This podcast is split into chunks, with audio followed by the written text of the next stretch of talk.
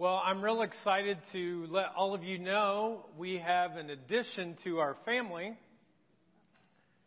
a guinea pig. we have the second guinea pig. Uh, and so Cookie Dough is the name of the guinea pig. And uh, we're learning to be now a, a family of six. So uh, it's interesting. Hey, uh, anyone going to watch the uh, Super Bowl next week? Anybody? Okay, well, you don't have to. That's good to know. There's one in every group, so. So some of you might be watching the Super Bowl, or uh, if you don't watch the Super Bowl, you watch the commercials, right? Or if you don't watch the commercials, you watch the halftime show where we'll have this person. Who is this? Lady Gaga. She did a whole dress of Kermit the Frog. That's how creative she is. So we'll see what the halftime is. But she is quite an artist. But if you watch the game, one of the things that you'll find is that all of the guys that will be playing in the football game are amazingly talented athletes, and they're playing in the largest sporting event that we have in our country. And some of the things that they'll do that particular day will take our breath away. Now, for several years, the Indiana Pacers, uh, who are great athletes as well, uh, the organization would have an open day where people could come and they could try out for the team. And it was a joke around our home that every time this day would come up, I would always tell Jen, the Pacers called me, and uh, they need me to come down and try out. And uh, I never had a chance to do that, but uh, that was the joke. Now, I always fantasized of being a Pacers player. And some of you, especially if you're male and you watch the Super Bowl, uh, many of you will fantasize about being in that game. And most of us love that fascination, but there is one thing that most men are not interested in, and that is in paying the price that those pro athletes had to pay to get where they are now. So this week I did some reading on what a typical day and week and month and year of a pro athlete is, and here are uh, a typical Monday. So a typical Monday at six o'clock they go to the training room and breakfast. Seven o'clock they lift weights. Eight o'clock special teams.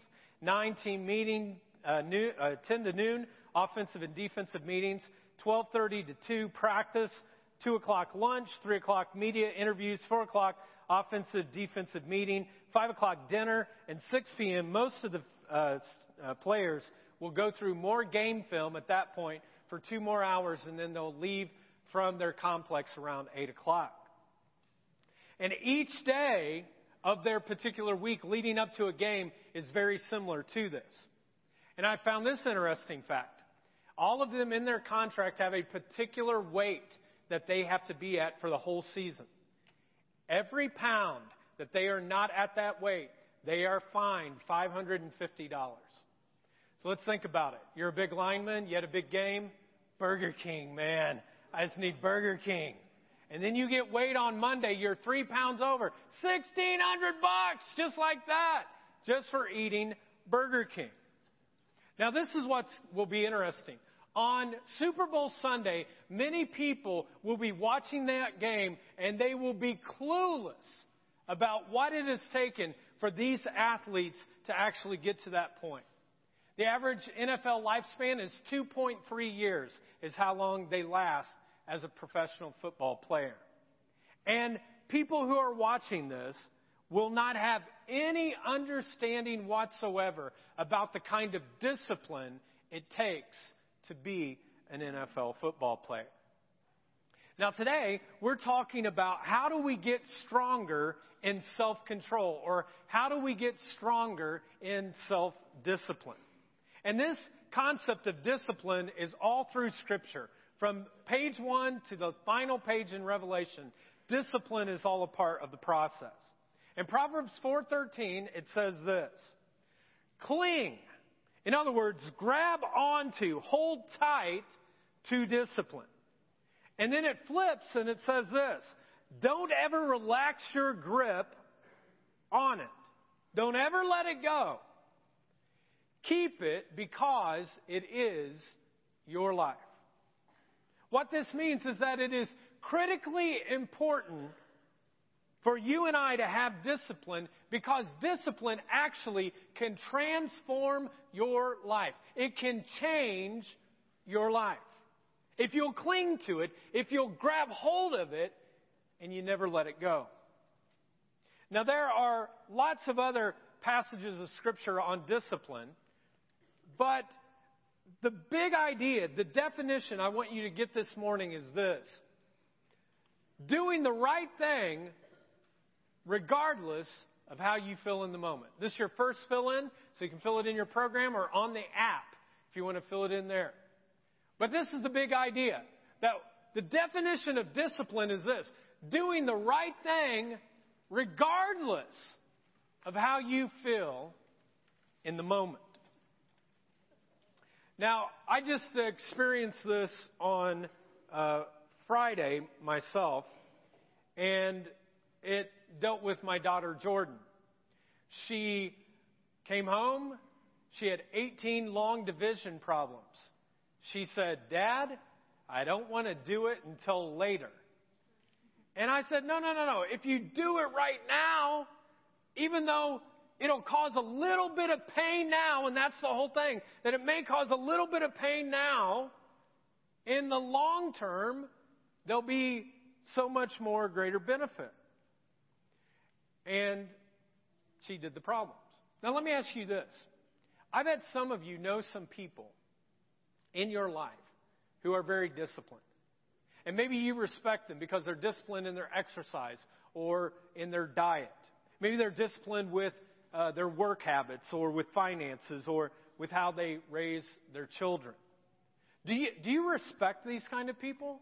You can just kind of shake your head or, no, I don't, you know. Okay, let, let me ask you this. Do you know someone who has very little discipline in their life? Do you respect them? Probably not so much. Now, I have a feeling that every single person here has at least one area of your life that you wish you were a little bit more disciplined in. So, today, what we want to do is we want to talk about what is the heart of self control. What is the heart of self discipline? Well, here's the first concept that I want you to look at, and it's this concept of delayed gratification delayed gratification.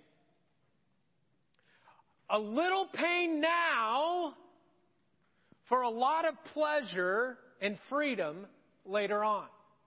That's what I had to get across to Jordan when she was doing her division problems. Sis, it'll be a little bit of pain now, but you'll have the whole night to, to do what you want, to watch TV, have fun, whatever. And that's a hard lesson to learn. This whole concept is this whole idea of do the difficult thing first principle. Have any of you ever heard that before? You, you do the most difficult thing first. I think uh, I've shared uh, about my one uncle last week who was uh, pretty overwhelming. But today I want to talk about my other uncle. Both of their names are Phil. And my other uncle is on my dad's side. And for his whole life, he has been a saver. He was a bookkeeper at a construction company. He barely got through high school. He took a few bookkeeping classes, and when he started working there, he got a very meager salary. But early on, uh, he chose that he would save back close to 20% of his income. And that takes a lot of discipline, folks, especially once you have a family. But he just kept doing this year after year after year, and he was a very low bookkeeper, but he kept working his way up because of the discipline that he had in his life. finally, one year came where they were going to sell the business. And my uncle had worked his way up to be the treasurer of the entire construction company. And the guy put it out on the market, and he was thinking that he was just going to sell it to uh, someone who would come in because it had grown to a multi million dollar company at this point. And my uncle got with an attorney, and he actually put a bid in for the company. And the boss was looking at him like, What are you talking about? I know what kind of house you live in. I know what kind of cars you drive. I know you're a miser. You're a cheapskate. There's no way. And he's like, No, no, no, this is the bid. And he got the bid, and he owned the construction company. And he kept doing this over a period of time until he became a multi, multi millionaire. And I'm still waiting, you know, until he kind of gives a little bit to me. But, but now he's able to actually take that money and he's generous to his family. And he and his wife have been able to travel the world. And you know, I think of my uncle's story, and I think about delayed gratification. That early on he was saving back money for something that he could enjoy then in retirement. There's a picture I'm going to show you right now. This is the oldest couple uh, in our church, and I had the joy of uh, baptizing. Cool. This is uh, Gene and Marie Moody, and I had the joy of baptizing uh, Gene when he was eight years old. It was such a cool, cool day. And uh, Gene and Marie, last week, they celebrated 68 years of marriage. Okay? Yeah, very cool. Now, the reality is, I hate to say this to some of you, but some of you, you're not even going to live to be 68, okay? But they have. And so this week I called Gene up and I said, Well, hey, Gene, I said, congratulations, you know, 68 years. And I said, Man, you know, it's cool to have an easy marriage. And all of a sudden he's like, Easy. he's like, This was not easy. I was like, Oh, he's like, No, it was hard. And he, he talked about some of the struggles they went through and about a son that they lost and some of the big, difficult things that the two of them went through very early on in their marriage. But they had this one word that they committed to at the very beginning, even in the most painful times, together. No matter what happens to us, no matter where we go, no matter what takes place, we will stay together. And they've done that. In fact, uh, a couple weeks ago, I was walking by the Jar Cafe, and the two of them were together, and they were smooching. And I said, "You two need to go get a room," you know. no, no, no. I'm just joking. But Gene is from Tennessee, and you got to watch those Southern boys because they, you just got to watch them. I'm just saying. Folks, this is the truth because Gene and Marie chose very early on in their marriage that we would stay together no matter what. However, the struggles were that came, they were able to see the beautiful pleasure of their family, of grandchildren, great grandchildren, an amazing kind of legacy. Last example 2016, I'm confessing today. Uh, 2016 was not the most disciplined year of my life when it came to my quiet time with God. I don't know why it was, but I got away from that, and there were many times in which I always spent time with God, but I would try to fit God into my schedule rather than making Him the priority of my schedule. And so, if I had time here at 4 o'clock, I'd be like, okay, God, I got some time right here. I'll, I'll kind of fit you in. And each day, like I said, I spent with Him, but I was always worried of making him too much of a priority because I was afraid if I give all this time to God, that somehow I wouldn't have enough to do all the important work of the church and get, getting all the things done that needed to get done. Well, a few weeks ago, I told you that my uh, word for the year, and I challenged people to think of one word that would kind of guide them in the year. My word for the year was prune. And the very first thing yeah, I know. Some of you are like, uh, Hey, I didn't choose the word, that's the word. And it's not prude with a D, okay? It's prune. And the concept came to me that the first area, as I was praying about it, that God wanted to prune in my life was this lack of discipline that I had to put Him first. And so this was the thing I had to do. I get up an hour earlier than I did in 2016. Now I want you to know this. I don't like to get up an hour earlier than I did in 2016. But the benefit of doing that has been so amazing. Proverbs 10:27 says this. Reverence for God adds what's the next word? What is it? It actually adds hours to each day. How many of you, by a show of hands, would like to have some hours added to your day? You get to the end of the day, end of the week, yeah, look at that. Now, those of you that didn't raise your hand, what do we call them? Liars. Liars. That's right, you're a liar. All of us come to the end of the day, we're like, oh, if I just had a couple more hours, I could have done this or that or the other thing. Well, there's an answer for you. Reverence for God adds what? Hours to each day. Now, most of us, we think the solution is this. If I just had a few more hours, I would get a whole lot more done. And God says this No, that's not it. You don't need more time in your day. You need more of me in your day.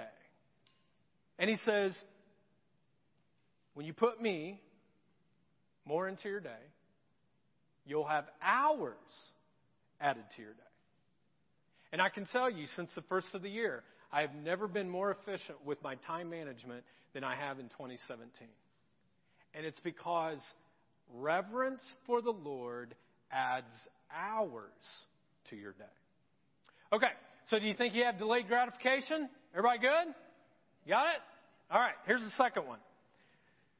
When you want self control, self discipline at the heart of it, what is it? Well, it's delayed gratification. Secondly, it's advanced decision making. Advanced decision making. Quick question. What is the absolute worst time to go to the grocery store? Exactly, when you're hungry. I mean, if you're hungry and you're going there, I mean, you will take things that are not bolted down. You know, it just all comes into your package, no matter what. You'll take that cart and pretty soon you got Pop Tarts and Doritos and ice cream and you mix it all together and you're like, ah, this is what I need. Now, I read some studies this week that people that go to a grocery store hungry are 20 to 30% more likely to spend more money than if they went before they actually ate. Another question. When is the absolute worst time to decide you're only going to have one more drink? When you've already had three drinks. No! Yes! Some of you are like, what? No. You don't wait till after three drinks and then go, oh, I'm just going to have one more. No. You decided before you ever take the first drink. The idea of advanced decision making is this concept that if you wait until drink three, then you're not at the best frame of mind to make a decision. The whole idea is this, especially if you're a Christ follower. Whenever you have to make decisions, small decisions, big decisions, in between decisions, you actually get some time alone. You pull out God's Word, the Bible. You open it up. You read. Maybe you take a couple of notes. And you have a sound mind and you say, I want to be totally surrendered to you right now, God. And then that's when you make the key decisions of your life because then you're in the best state of mind. You don't make decisions, folks, in the heat of the moment. You don't make your best decision when you're at a weakened state. For example, some of you in this place are what I call recreational shoppers. You'll laugh later on. Um, recreational shoppers. You know what a recreational shopper is? A recreational shopper is a person who's sitting at home and they go, I'm so bored. I am like way out there, dude. I am bored. I've been cooped up in this house. I need to do something. And so this is what they do. They go to the mall and they stop shopping. They shop till they drop. Now, to be honest with you folks, this has never made sense to me. I'll try not to go on too much of a rant. Okay, you know, it's early in the year. Don't go on a rant. But it doesn't make sense to me. I mean, how in the world does it make sense for people to spend money they don't have on stuff they don't need? Let me say that again. That they take money they don't have and they spend it on stuff they don't need. I mean, there are so many wonderful things that you could do if you're bored. You could hang out with people. You could call and say, I'm bored, come on over. You could come to the Y and you could work out. You could volunteer here at the church. We have many things, if you're bored, that we could help with your boredom. We're here to serve, okay? That's what we're doing. But when you recreationally shop, when you're bored, this is what happens. The credit card comes 30 days after your recreational shop, and you look at the bill and you go, ah. And then shame and regret wash over you. And at that point, folks, it's too late. The damage has already been done. Now, contrast that with what it would look like if you had harnessed some of the power of advanced decision making. You're bored. You go, I'm bored, but what I need to do is I need to look at my budget and determine how much I have for shopping for clothing. And so you look, and there you go, and you go down your line item, you're like, $25 a month. That's how much I have for clothing. Now I realize I just lost about half of you when I used a six letter word that is almost like a four letter word. It's called budget. Because some of you, you're like, whoa, what are you talking about, man? I'm barely making it. I don't even have enough to breathe, you know. No, no, no. You have some. Everything, everybody has something. And the question is, do you budget it? Now, this is my challenge to you today. If you don't have a budget, the wisest thing you could do this year is to take our Financial Peace University class. That on February 7th, 10 days from now, at 6 o'clock at the JAR office, you could take it. You can go on the app and you can sign up for it today. You can go to the resource table. Uh, you can sign up at our website. But you sign up. If you don't have a budget, if you're struggling with debt, don't do it alone, but sign up and take the class. We've had over 60 people take this class over the last three years, and they have saved thousands and thousands and even tens of thousands. Some of them, one I'll talk about later, $30,000 since they took the class. And they're out of debt.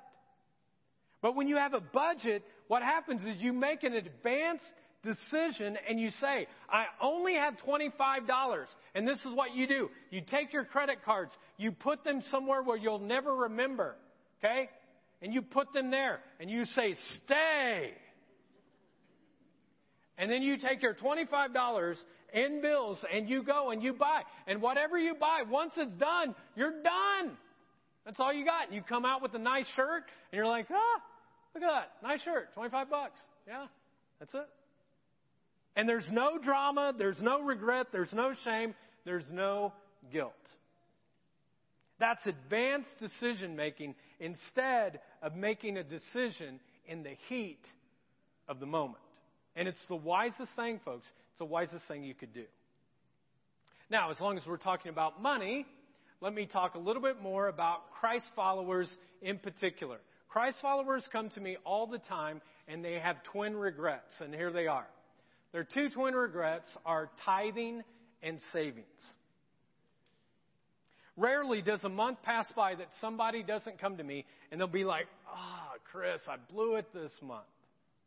I wanted to honor God first and I wanted to put some money in savings, but we just went out to eat way too much and I bought some stuff that I really didn't need. And then we had an emergency in the family, and the end of the month came, and I didn't honor God, and I didn't honor myself by putting some money in savings. And people will feel horrible about this. And this is the thing that I know about everybody in this gym. You have good intentions when it comes to this area of your life. But good intentions, folks, does not equate good actions. All of us can say we have good intentions about something, but where the rubber meets the road is when you have good actions, when you actually follow up on them. You know, one way that many people chose last year in our church to be able to say, you know what, I'm going to give God first, is by automatically making it happen through our JAR app. That you actually can go to the app, you set it up through your banking system, and out the top, whatever it is, the gift that you give, you give it automatically.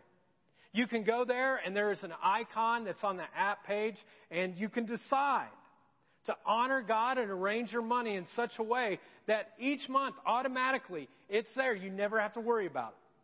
I mean, before you get your grubby little hands on it, because this is what happens. We get our grubby little hands, untrustworthy hands, and we hold on to it, and we just don't make an advanced decision to give to the church that we love and the God that we worship. And then we don't set money aside to go somewhere else where it goes into a savings where we do not touch so that we always have something there. And if you ask anyone who has done our auto, with our automated tools, what they'll say to you time and time again, they'll say, I was never consistent in giving. I just never did. I always thought, well, I just don't have enough. Uh, th- there isn't anything there. And they finally took the step of faith and they did it automated each time where it would go from that and savings. And they changed their life. And they just decided they, they would use these automated tools because they weren't disciplined enough on their own. But they thought, if this happens, then it becomes a discipline in my life. And they'll say, now I don't feel any regret.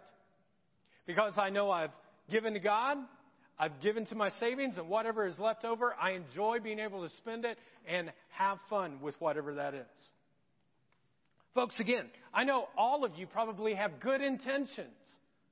But sometimes if you don't have discipline, your good intentions are nothing more than just a dream. It never becomes reality. And you'll never get your money to behave. Your money will always act like a disobedient God or dis- disobedient dog. Have you ever had a disobedient dog before? You're like, I'm living with one right now. You know what I mean? the humankind. No, I'm joking. But they don't behave. You can't get them to behave. And in the same way, if you don't discipline your money, it will never behave the way you want it to. You will never have authority over it. It will always have authority over you. So use the app and some of these disciplines to be able to help with this area of your, of your life. Now, that's not the only area of your life. There's other areas as well that can help you if you have advanced decision making. For example, let's say that you're in a dating relationship. What is the best time to decide when you are going to set the boundaries for your relationship that you're dating this person when it comes to the sexual and physical areas? Is the best time in broad daylight when you're eating at a restaurant and you can talk to each other and you can pray about it, or at 2 o'clock in the morning when you're sitting on the couch and you're cuddling up together and the love scene's just getting ready to happen. Hint. Broad daylight. Broad daylight. In a restaurant, in the presence of God, not at 2 o'clock in the morning. And if dating couples would make this advanced decision because they want to honor God in the midst of it, regarding their physical and sexual boundaries, there's a greater likelihood that there would remain in a pure, God honoring relationship throughout their relationship. And God will bless them.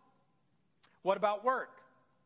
Almost every high performing person that I've ever known in any job does advanced planning when it comes to their work. They don't just kind of like waltz all in, like, hey, I'm here. Pull out their phone. Oh, Facebook, ESPN, uh, HGTV, a little bit of Twitter, tweet, tweet, tweet. No. They don't walk into work like that, folks. They don't walk in and they go, huh, wonder what I feel like doing today. Just, just wondering. I mean, and it really doesn't matter whether you work fast food or you work retail or a, a factory floor or in an office. High performance workers don't do that. They have discipline in their lives. They have self control and they plan out their day carefully. And usually they decide to do the difficult, the most difficult thing first. Have you ever heard about that before? You do the most difficult thing first and you go at it until you press through and they make a decision in advance on doing that. And at the end of the day, they feel good about their workday.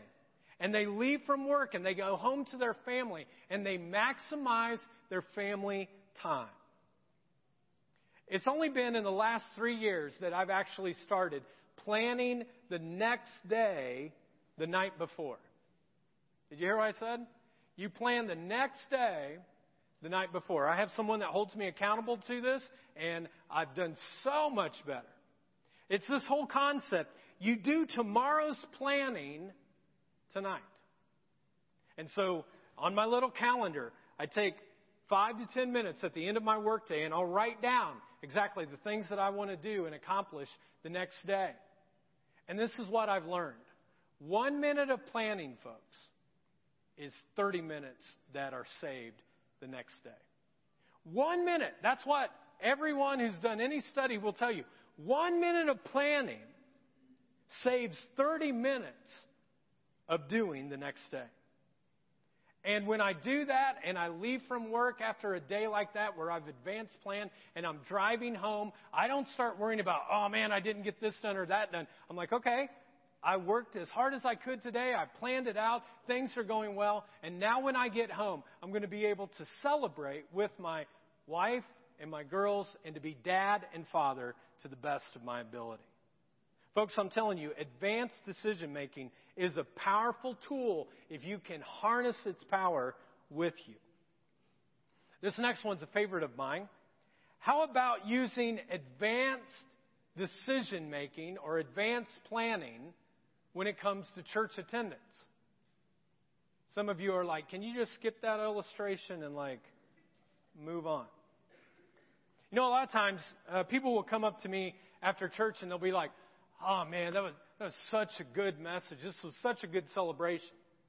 And I'm like, oh, that's great. And I'm hoping at that time they'll just stop. But many times they don't stop. And then they'll say this phrase, and I almost didn't come today. And I have to put my hands in my pockets because it might be around their neck next, you know? And uh, I try not to go off on them. I try not to, you know, come unglued. But I mean, I just don't get that. I mean, do you sit at home with a coin and you're like, heads, we're going to church, tails, back to bed. Okay, let me do it again. Heads, back. And I'm like, what are you thinking? Really? Like that's how you do it.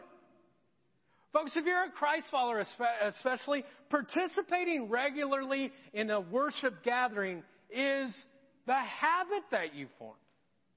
Our leader, Jesus Christ, made it a practice that weekly, when the temple was open, when the church was open, he was there. Luke 4:16 tells us this. Jesus went into the synagogue, his place of worship, as was his what's the last word? You know what another word for custom is? Habit. As was his habit. Jesus never got a coin and go, oh, let's flip this, you know, and see what we're going to get this week. Oh, heal people, go to the temple, no, go back to bed in the mountain, you know? It just didn't happen that way. He didn't ask, Do I feel like it? He had an advanced decision. It was a habit, it was something that he made. Folks, when was the last time that you took seriously this particular discipline in your life? That you said, you know what? If I'm in town, if I'm not working, we're going to be here. Or do you flip coins? Or look at your horoscope? Or look out at the weather?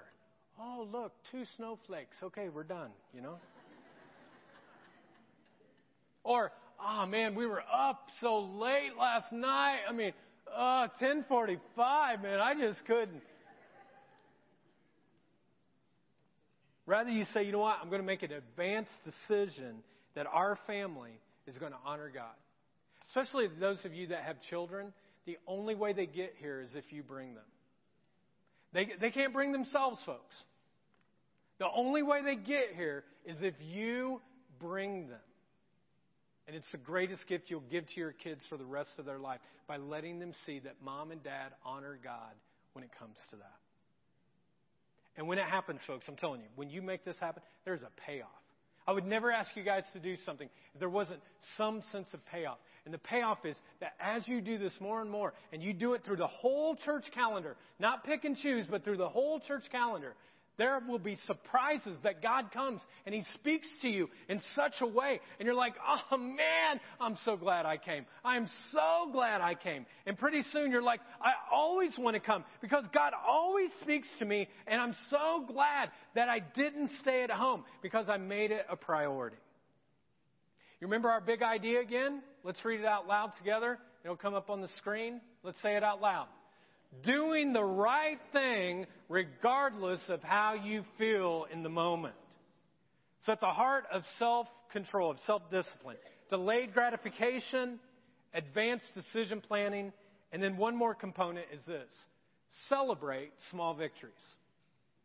That you celebrate small victories. Folks, too much discipline without celebration is a recipe for disaster.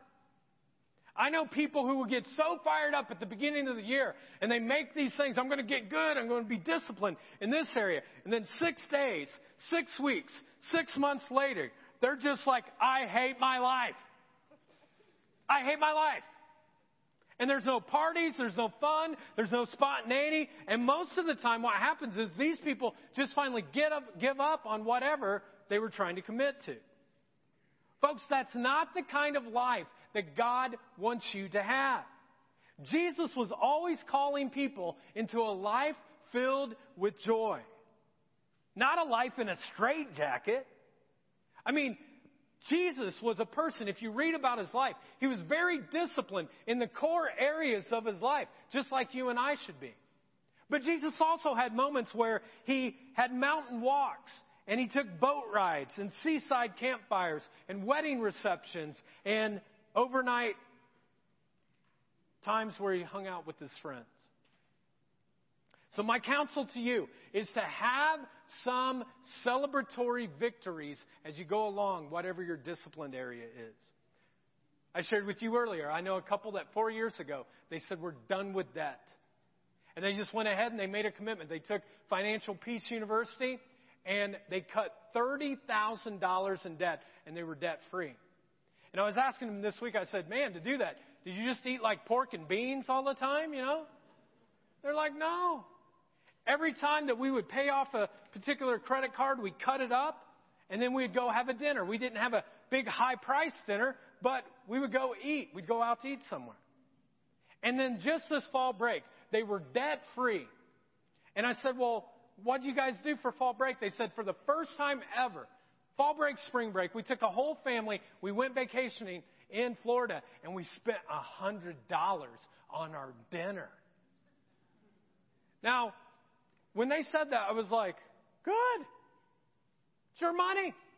You want to spend $100 on a nice dinner? Good. You know why? Because you're debt free.